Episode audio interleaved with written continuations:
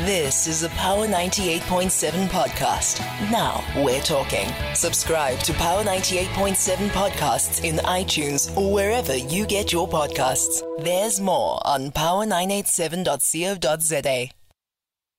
Let's go beyond our borders, across the border, shall we? Where the story, this ongoing saga, a bit of a soapy here. Well, it looks like there might be a turn in the tale here.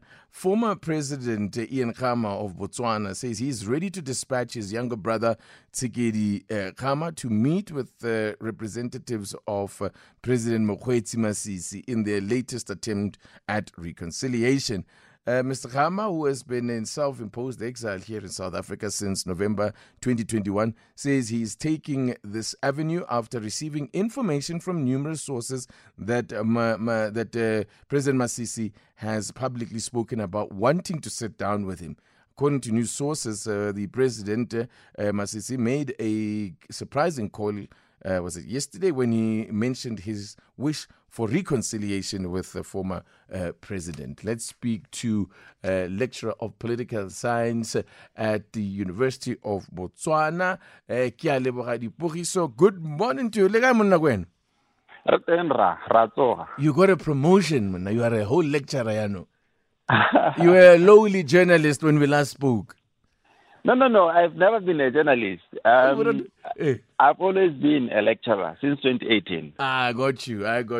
Listen, What is the latest here? I mean, this is sounding positive because for me, this was one squabble that I just was struggling to make head or tail of. Is there a sense here that there could be some kind of a rapprochement?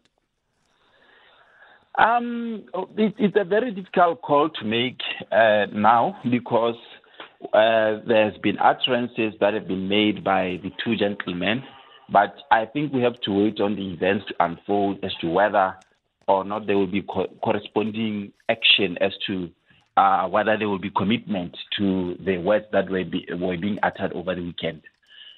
Why I say that is because when the president first made the utterances was at a political rally in the Central District.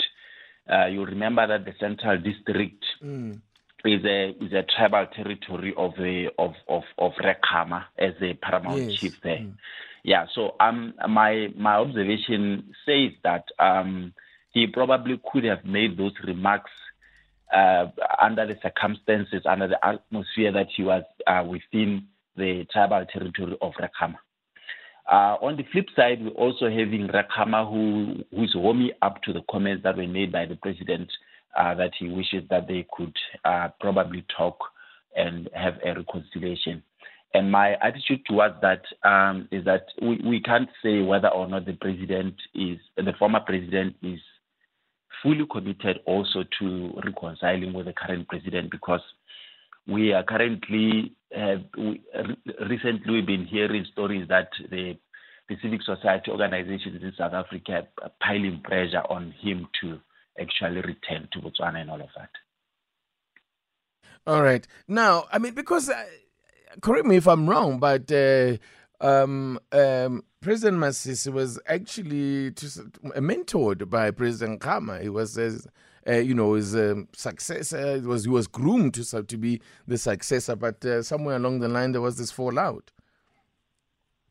Yes. Adding on to that, I think it's also important to note that when President Masisi joined politics, he found a lot of other shrewd politicians who were licking their lips on the vice presidency and to be the hero of Rekhama in that light. So he sort of skipped that whole line of people and was chosen to be the successor in that regard.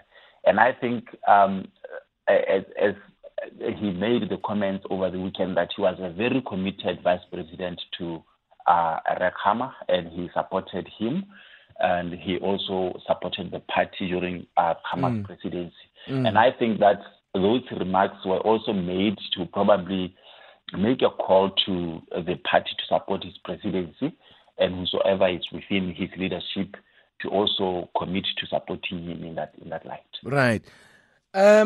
How does this, whether this tension and this standoff that has been brewing for the last 2 years or so, how has it been playing out amongst Botswana? I mean, is it something that people have been paying particular attention to or have even taken a side on in a, one way or the other? Yes, I think there is a level of polarity amongst Botswana, if one were to say.